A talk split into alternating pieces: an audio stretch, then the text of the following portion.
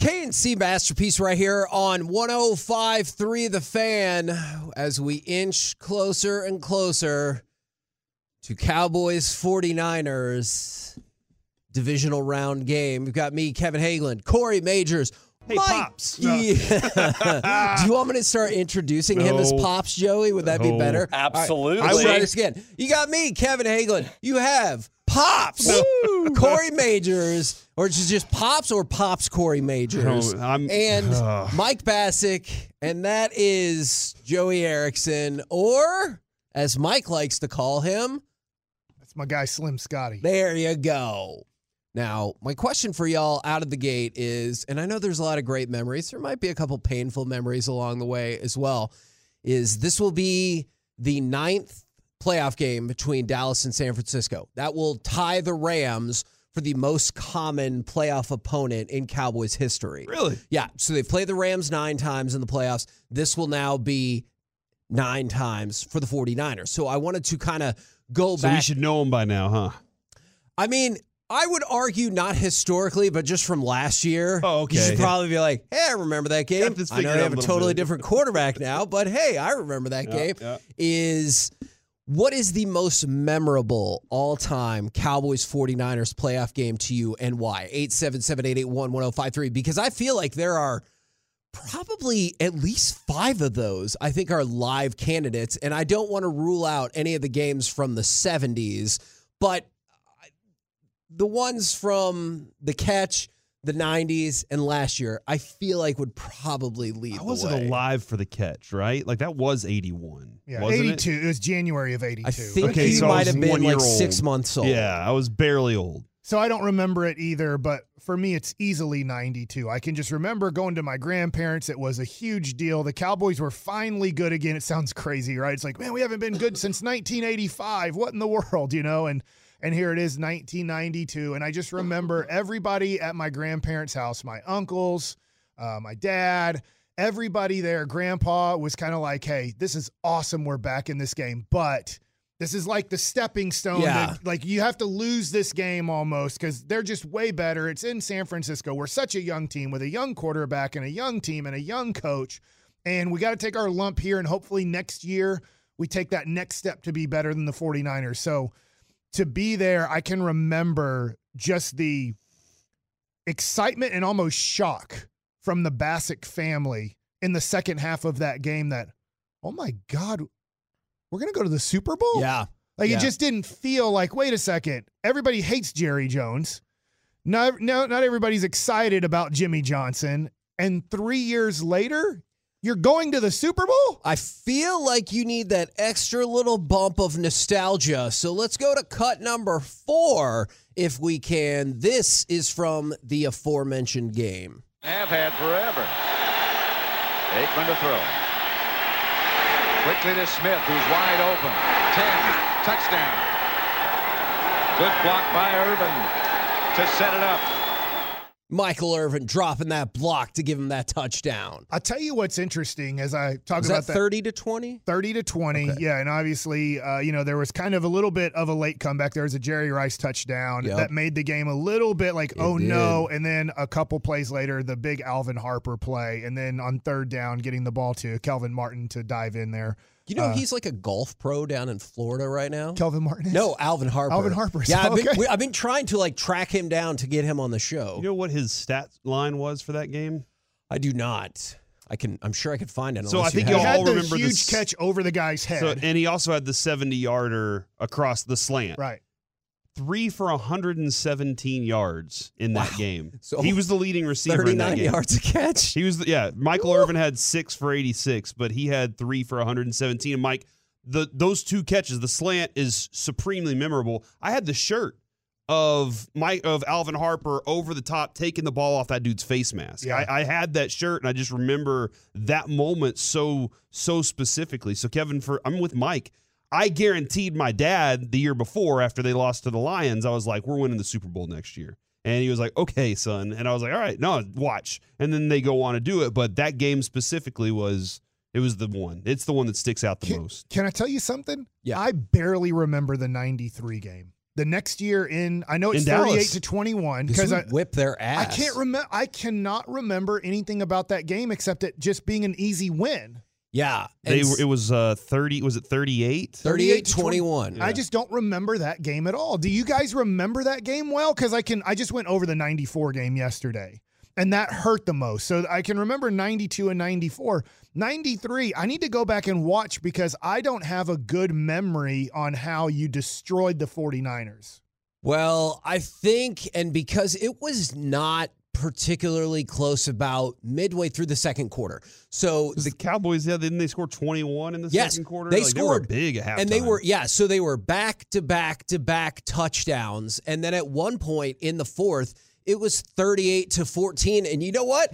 Actually, I want to play this cut and see if you'll get a kick out of this. Also, if you look at your run sheet, check out, or your cut sheet, check out how Joey thinks that name is spelled. Let's go to cut number 2. This is from the 1993 NFC Championship game. They're working right now, 3rd and 4. It's a good-looking list. Everybody got back. No flags. Kosar. Gone.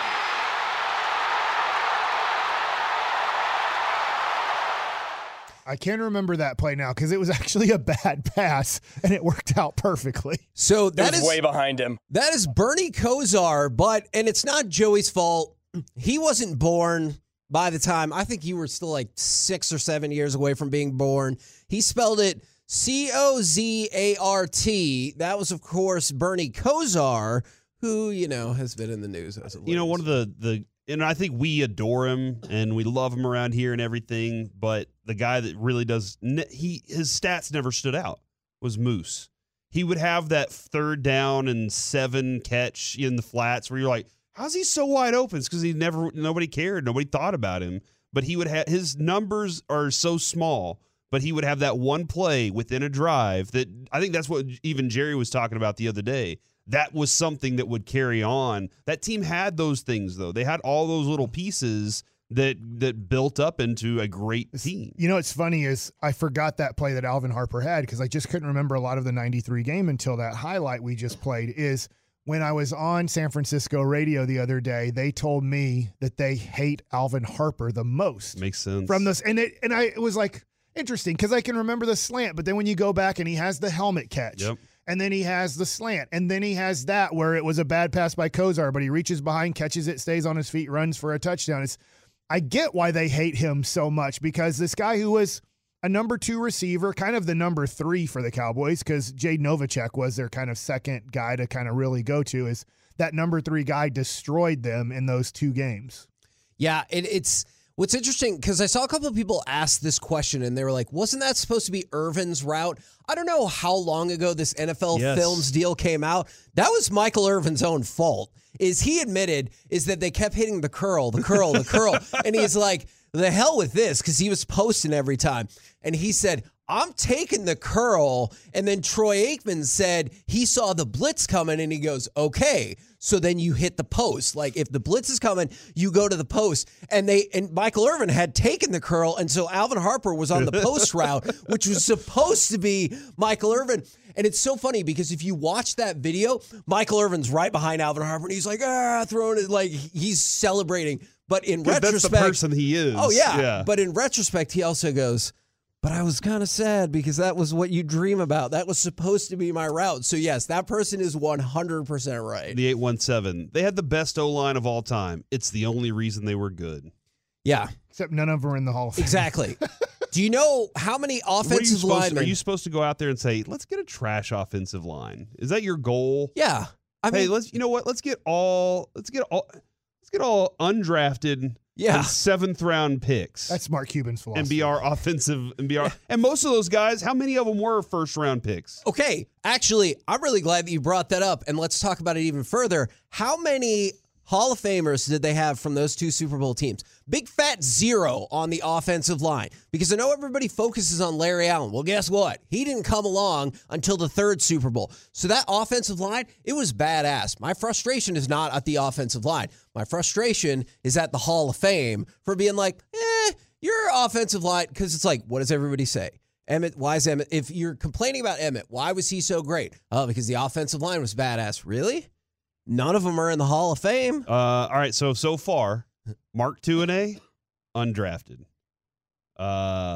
Nate Newton, undrafted. Yeah. Who else was on that line? Is Mark Stepnowski. Stepnowski? I think it was a second-round pick. Okay. All right. Then that was a good pick. Eric Williams was a second- or third-round pick. Yeah. And, like, I just – that offensive line was amazing, and I kind of wish that the Hall of Fame committee would get it together. All right. We're getting a lot of text, so I lost it. Oh, here we go. Stepnoski was a third-round pick. Yeah, so it's not like that's foolishness. From the 214, they said their favorite game was the 1972 playoff game in Candlestick. Now, I know we talked about, you said, I don't really remember those games. That was, I think, the third where the Cowboys had played the San Francisco 49ers 3 straight years in the playoffs. The Cowboys are losing 28-13, and from the 214, Roger Staubach replaces Craig Morton and leads the comeback win. And they win 30-28.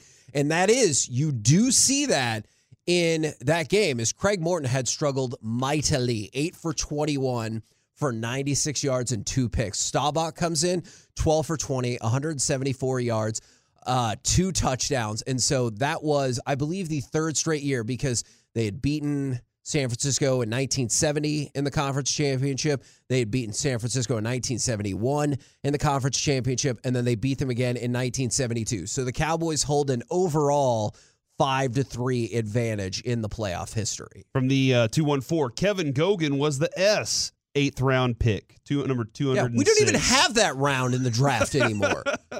It was a very and somebody said, wasn't Larry Island the best of all? He didn't win a Super Bowl until the third one. He was there in 94. He lost in 94 and won in 95.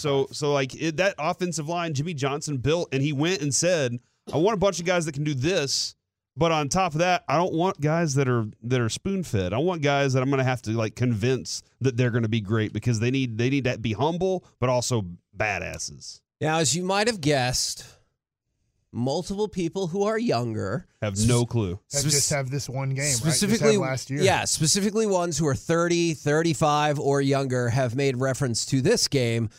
Let's go ahead and go to cut number 5. I'm sure you know how this is going to turn out from last year. Prescott in the gun, runs up the middle to the 30, to the 25, and slides. 9, 8, 7, 6, 5, 4, 3. 2, 1. Did he spike it in time? Didn't get it spiked in time. That's the end of the game. Oh, wow. There you go. Thanks a lot, jackass. Sorry. Who's that? Hey, listen, Dak is having a good year this year. Yep. You got to slide sooner.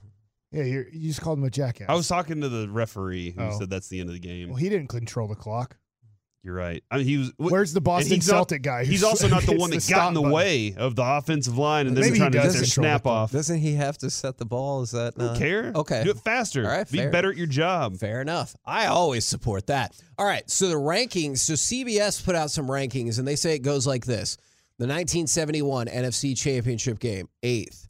The 1970 NFC Championship game, 7th. The Cowboys won both of those, 14-3 and 17-10. So good news, we're knocking out some of the older ones already. Last year's wild card game is 6th on the list. Number 5 on the list, because it was such an ass-kicking, 1993 NFC Championship game. Cowboys victorious 38-21. And keep in mind, San Francisco scored the last points in that game, a touchdown. Oh, wow. So it was 38-14. That was a demolition. And then 1972 divisional round that we just referenced with Roger Staubach making the comeback, one of his 23 fourth-quarter comebacks. That is 4th on the list. So your top 3 on the list. Can we guess? Yeah, hit me. San Francisco wins in 94, Dallas wins in 92, and then the best one is the catch. So now you are correct. Cut number 3. Or excuse me, number 3. We'll get to cut number 1 in just a second. Number 3 is the 1994 NFC Championship game where the 49ers got out to a 21-0 lead, and Mike brought up, I think it was yesterday, maybe the day before, how literally everything was going wrong for the Cowboys. Number 2 on the list, the 1992 NFC Championship game where the Cowboys defeat the 49ers 30-20. And number one, it pretty much had to be this, unfortunately. Let's go ahead and hit up cut number one, the 1981 NFC Championship game. They're 6 yards away from Pontiac. 3rd and 3. We'll see a pickup sometime on the right side, possibly. Montana looking, throwing in the end zone. Clark caught it! Dwight Clark! It is amazing, like, the emotion there. That yeah, that was pretty amazing, too. But he's spot on right with the crowd. I feel like sometimes, I don't know if y'all think the same way, you get that little delay with the announcers where you can hear the fans and then the announcers react. It felt like he was like, bam, right on top of the fans there. Eh, well, he might be the greatest. Absolutely. I am not here to dispute that. So Cowboys lead the history 5-3. For me, I think those back-to-back games in 92, the NFC Championship game where people did not think that the Cowboys were going to win, and then this ensuing Super Bowl where you lit Buffalo up, that is probably my favorite run of football ever. I hated Merton Hanks. I hated Ricky Waters. Like they were, and sure, those guys were good, right? I'm very curious right now for this group that's kind of coming up with this Cowboys group. As you look across, do you hate somebody on the other side of that field yet? Like last year, they put it to the Cowboys too, but it's not quite the same yet. I mean, Debo's good, and I just respect him, but I don't hate anybody yet. Was Bosa healthy last year for the playoffs? I have to think back about that. I don't remember him making a play because I'm just thinking the guy that's going to be in this game back-to-back games is going to be Debo. Yeah. Because we might... I don't think this is going to happen, but can you imagine if Brock Purdy turns into the next Joe Montana? Oh my gosh. Off of something in this game, and you're just like, well, I didn't hate Brock Purdy before, but now Nick Bosa did play in that game. Okay, so... Is he effective? I just don't remember any big plays that he made. I'm sure he did, but, Bosa's a person that could be. Obviously, Debo's a guy that could be. Brock Purdy is a guy could be. I think it is. Debo makes a lot of sense. I think Nick Bosa might be the guy for me because at least this year, too, you can see he's the guy that's going to prevent Micah from winning Defensive Player of the Year, you know? Will he do that Vince Young thing where he's just like, all right, I see you got the award, but I'm getting the title, Micah? That is. Are you insinuating that eventually Nick Bosa's Defensive Player of the Year award will be taken away from him and he'll do Wendy's commercials? That probably wasn't. He never should have given that. He never should have given the Heisman for back. Sure. I'm with you on that. Are you saying that Micah Parsons is going to go MIA and never study a playbook the rest of his life? Oh, my gosh. We're the KNC masterpiece right here on 105.3 The Fan, asking the questions that matter. Like, what are you saying? Coming up next, we will talk with our Dallas Cowboys insider, Mickey Spagnuolo, right here on 105.3 The Fan. KNC Masterpiece right here on 105.3 The Fan. Topical. Where Corey and Mike are still constructing their Kevin Hates It list. But right now, somebody that I like very much, our Dallas Cowboys insider, brought to you by Ford. Built for Texas, built for you. It's Mickey Spagnuolo. Good morning, sir. Good not to be on that list, huh? Yes, ooh. And it is... You don't know that. Look. Right? It might have a secret compartment on it, right? I will admit, unfortunately, one of my many, many personality flaws is it's probably a lengthy list. I accept that, and I am always working on being better about that. We were just going over this. What is it 92, the number one Cowboys 49ers playoff game that stands out to you, or is it a different one? Yeah, it would be 92 season game, but also the 94 one that they lost. Yeah, because that no pass interference call. That and the fact that, they turned the ball over the first three times they had it and fell behind 21-0. And, you always hear the heart of a champion. And they came roaring back, and, yeah, had that been called, I think they would have won the game. But I just remember they were down 10, I believe it was, and basically the game was over, but the Cowboys had the ball. And I was standing behind the end zone where the Cowboys were driving towards, with hardly, maybe a minute or so left. And, it was over. and they were still trying. They were still no huddling. They were still Troy throwing passes, and, you know, guys are still trying to make catches and break tackles. And it just made a huge impression on me that they knew it was over, but they wouldn't give up until, you know, the final horn blows. And that was very impressive to me, that those guys were such competitors that even though they knew the impending end, they just couldn't give up on themselves. And that really, those two games, yeah, really, really stick out.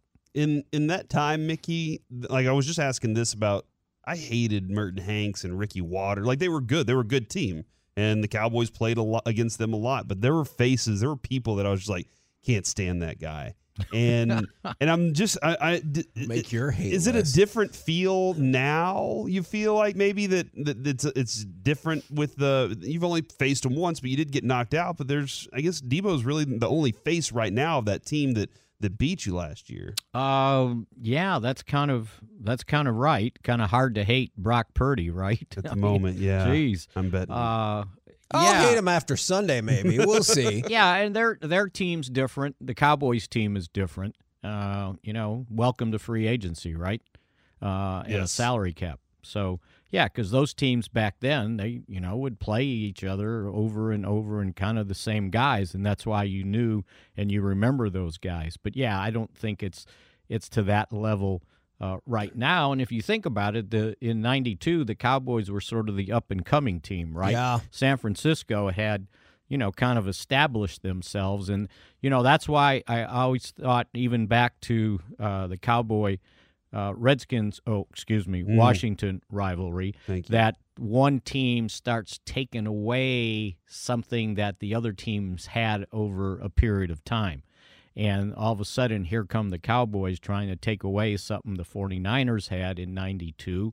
And, you know, and that creates a rivalry when you get beat. And then it extended in 93 when they wiped them out with a home game at Texas Stadium. And then 94, even in regular season games, then it started to be really heating up. So, yeah, it was kind of cool, but it was the same players playing against each other, you know, over that period of time. And if you remember in 92, when the Cowboys were going to San Francisco, you know, no one was giving the Cowboys a snowball chance in hell to win that game. It would melt. Right? Yeah.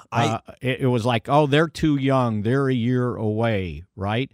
And I remember thinking, just kind of watching it, it was like, whoa, they may be young, but they're awfully good. You better be careful with that.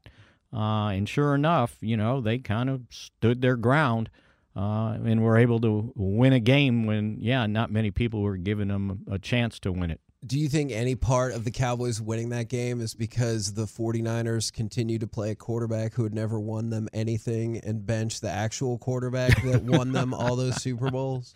Well, I've always said, you know, and especially in that game, Troy Aikman versus Steve Young, it was a mismatch, right? Yeah.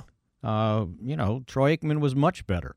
And to this day, I'll say he was much better.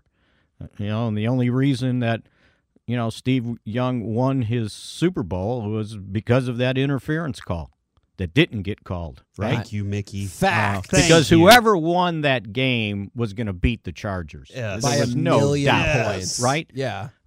So, yeah, and the Cowboys kind of beat themselves. And it was just kind of weird because the guys turning the ball over were, you know, best guys on the team. And it happened that way. So, you know, and I remember, you know, Switzer took a lot of grief and, he didn't have the team prepared. Well, after the first quarter, then he got them prepared because they came roaring back, right? Mm-hmm. So it was just one of those weird things. You know, Troy gets intercepted. Michael fumbles the ball. It's time to remember. Kevin Williams, right? Kevin Williams fumbles the kickoff. And, you know, John Jett kicks a 23-yard punt with less than a minute to go to give 49ers good field position. At the end of that, with 13 seconds to go and no timeouts till half. And they got Larry beat Brown on a 15 deep yards ball off of Jerry Rice. Yes, yeah, and still gets beat deep. It's like, what do you think was getting ready to happen, right? But it happened, and then they come back and, you know, came very close to getting within, I guess, 3 points and, you know, and the momentum they had, they're going to win that game, no doubt. So, yeah, those were good times how should I put it?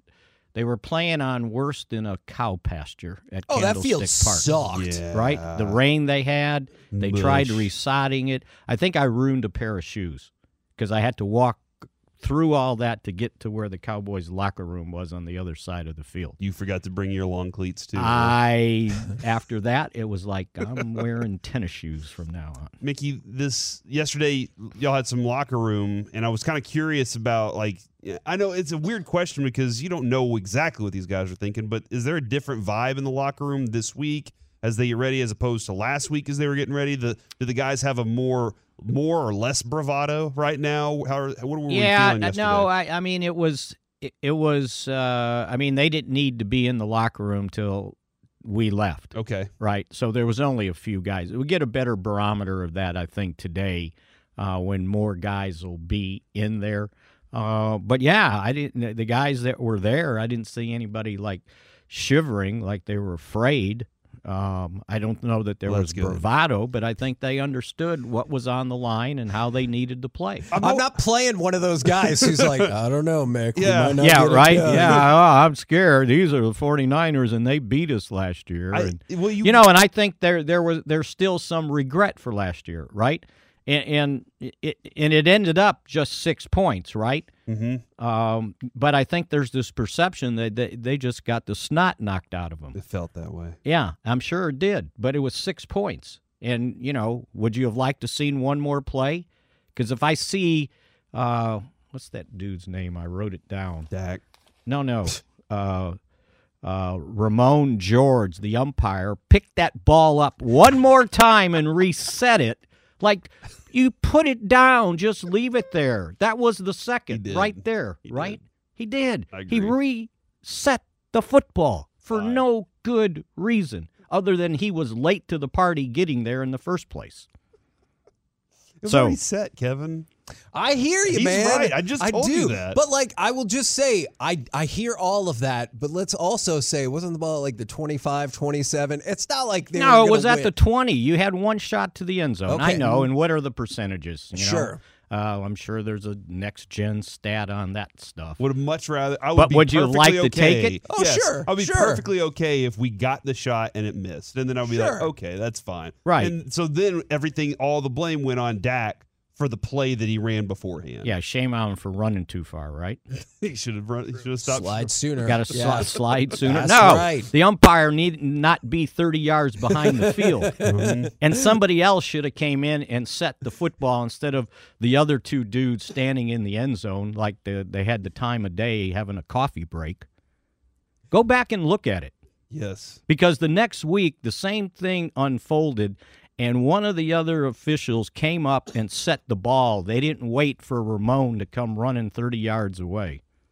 Do I need to care at all about Tristan Vizcaino, or is this just a... I would hope you don't have to. Okay. Yes. Let's put it that way. Okay. Because in his, you know, longest stint in the NFL with a team, with the Chargers, and I believe it was in 2021...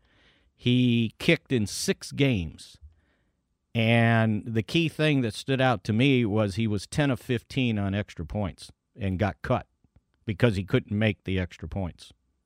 So I don't know how much of a safety net that could be. Right. Now, we'll see what happens in practice. My guess is Brett Maher will kick just like he normally kicks when he gets out there today, but yeah, has he kicked anything since? Like since yesterday was just a right. The dog maybe. Oh no! Oh no! Understandable. Well, he asked if something he could kick, right?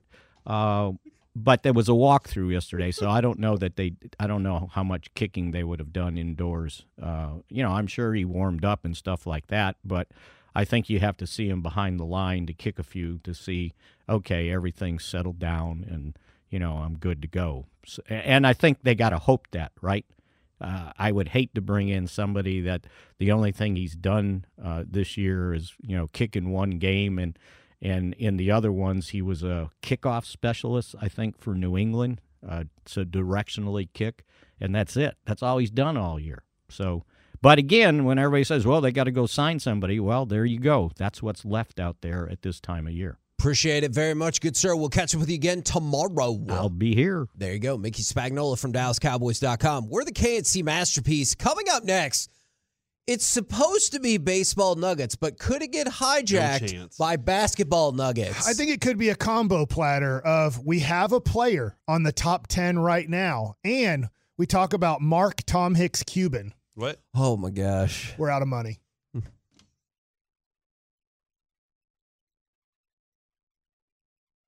KNC Masterpiece back here on 105.3 The Fan for what could be baseball or basketball nuggets or something else. Who the hell knows? This is baseball nuggets. So I'm going to start this off with a little This Week in Baseball theme music. And the top 10 right now. At what position do you think I'm going to go to that you know a Ranger is going to be in the top 10 right now? Right field. It's first base.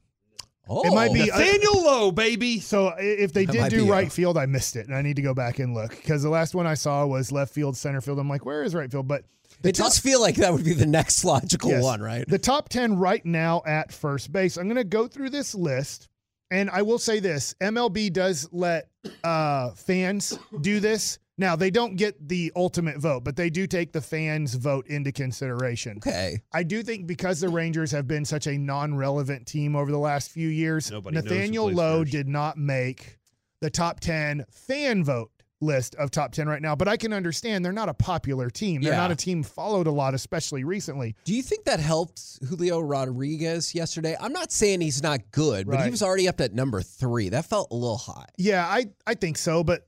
obviously, Atlanta's, you know, rookie Michael Harris II was 5th. I just think that in a weird way, center field is a little weak right now in Major League Baseball. Now, Paul Goldschmidt, number 1. Pretty easy answer right there. He just won the MVP. He hits home runs. The guy who recently won the MVP is L.A. Dodgers first baseman Freddie Freeman. Won it for the Atlanta Braves, won a World Series with the Atlanta Braves. I think those two make pretty darn good sense up at the top. He's pretty good at baseball. Number 3, Vladimir Guerrero Jr. Oh. Interesting. So I will say this. We just signed his brother. He's a bad first baseman. Wait, the Rangers did? Yeah. Oh, I thought he went to another team. I was wrong about that. The Rangers got Vlad Jr.'s brother. Good. Or Vlad Sr.'s son. Very good. So... I will say this about Guerrero Jr., Vlad Guerrero Jr. He didn't win the Silver Slugger Award this year in the American League. That did go to Nathaniel Lowe, even though I still like calling him Nate Lowe, even though Mama Lowe says his name's Nathaniel. Well, too bad. He went by Nate earlier in his career, and so he's probably going to go by Nate. Is Pete Alonso high on the list? He's number 5. Number 4 you're not going to like because he's now a Houston Astro. That's Jose Abreu. So if you look at the top 5, I don't have any argument here. You can rank them in different orders. He's good, yeah. But Goldschmidt is number 1 to me.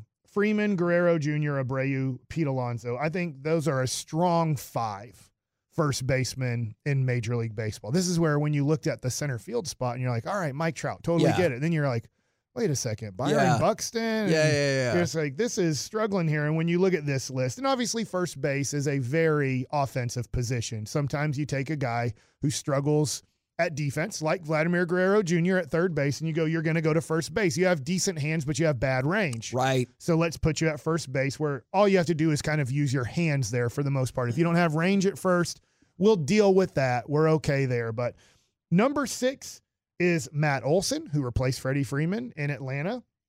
Number 7 is Ty France. And number 8 is Nathaniel Lowe. Woo!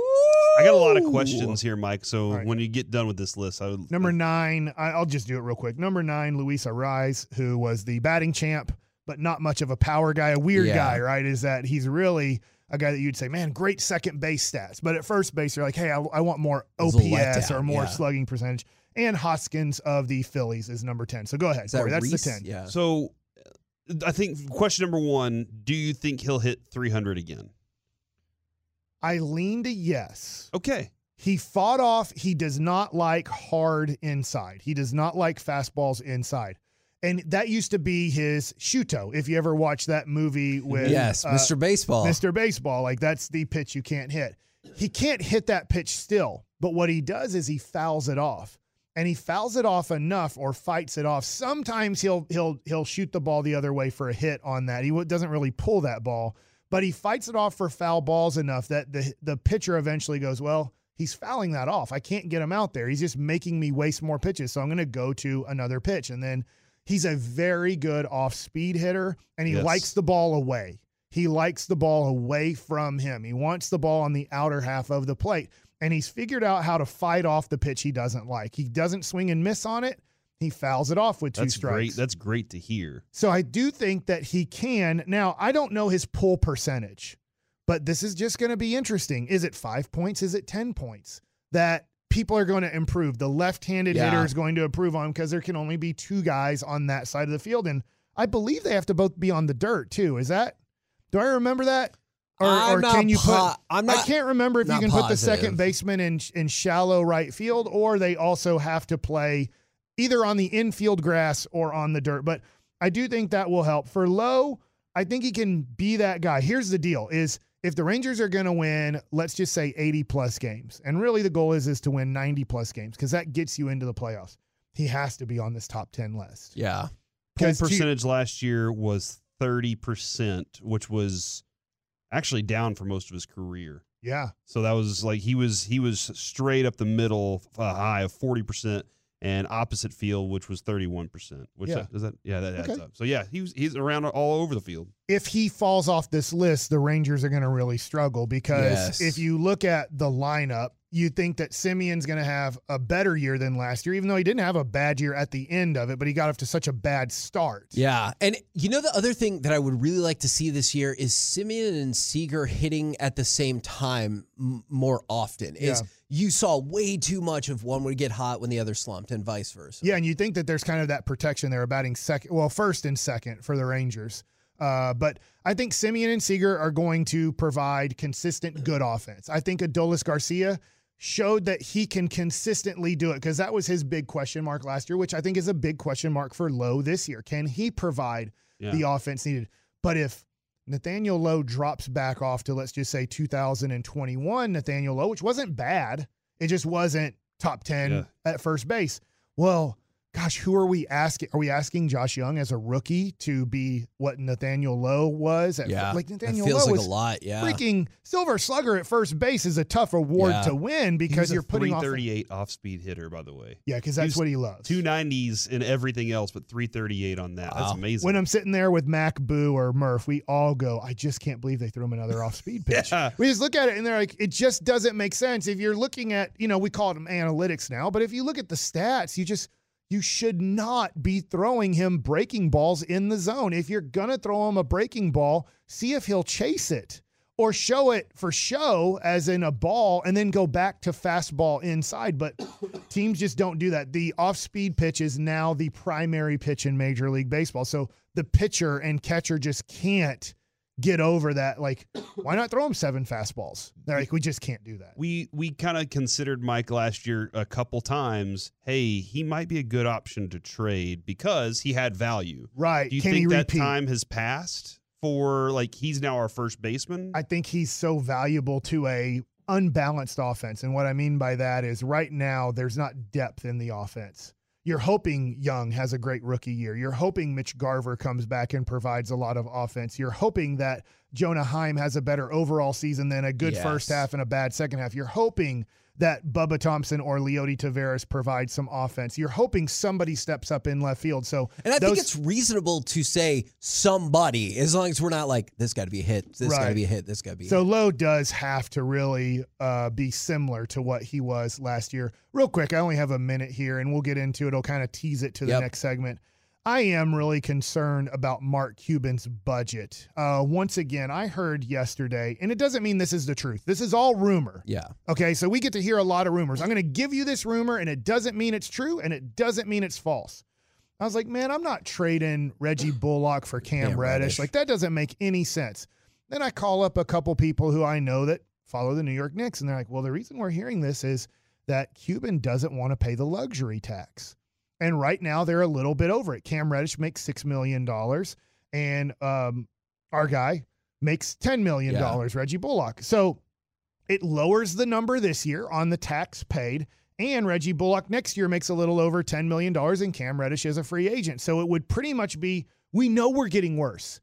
We know we're trading for a guy that's, he does have talent, but literally, you know this, being a Duke guy, he's living off of his 17-year-old resume, and that means at 17 years old, he was considered a premium prospect and has done nothing ever since. There were some rankings that had him ahead of Barrett and Zion going into that 1-2-3 Duke class, and I would hear that all year at Duke. Well, he could be the best, and I was like, he can't shoot. Yeah. And now in the NBA, he can't shoot. Yeah, and he can't really find a role in the NBA because apparently he has a bad attitude. Right, too. He wants to shoot it 20 times. So here's another sign of something financially is probably wrong with Mark Cuban. I don't know all his finances, and yes, he's freaking rich. He owns the Mavericks, which are worth probably $5 billion on the open market, but is he cash poor right now? He might be, because when you're hearing you're going to maybe intentionally make the team worse for your budget now and your future budget, because it doesn't open up $11 million in free agent spending next year. And it's not even, like, I was so disappointed to hear you say that, because I was at least hoping they thought, maybe we could turn Cam Reddish around and have a 23-year-old that we can, like, have as part of the crew. And you're like, no, he'll be out of contract, so let's just move on. Yeah. We're the KNC Masterpiece right here on 105.3 The Fan. Let's talk a little bit more maybe about that, and then the Mavs-Hawks game and Cuban responding to Tim McMahon. Plus, we will hear from Dallas Cowboys head coach Mike McCarthy. All of it next right here on The Fan.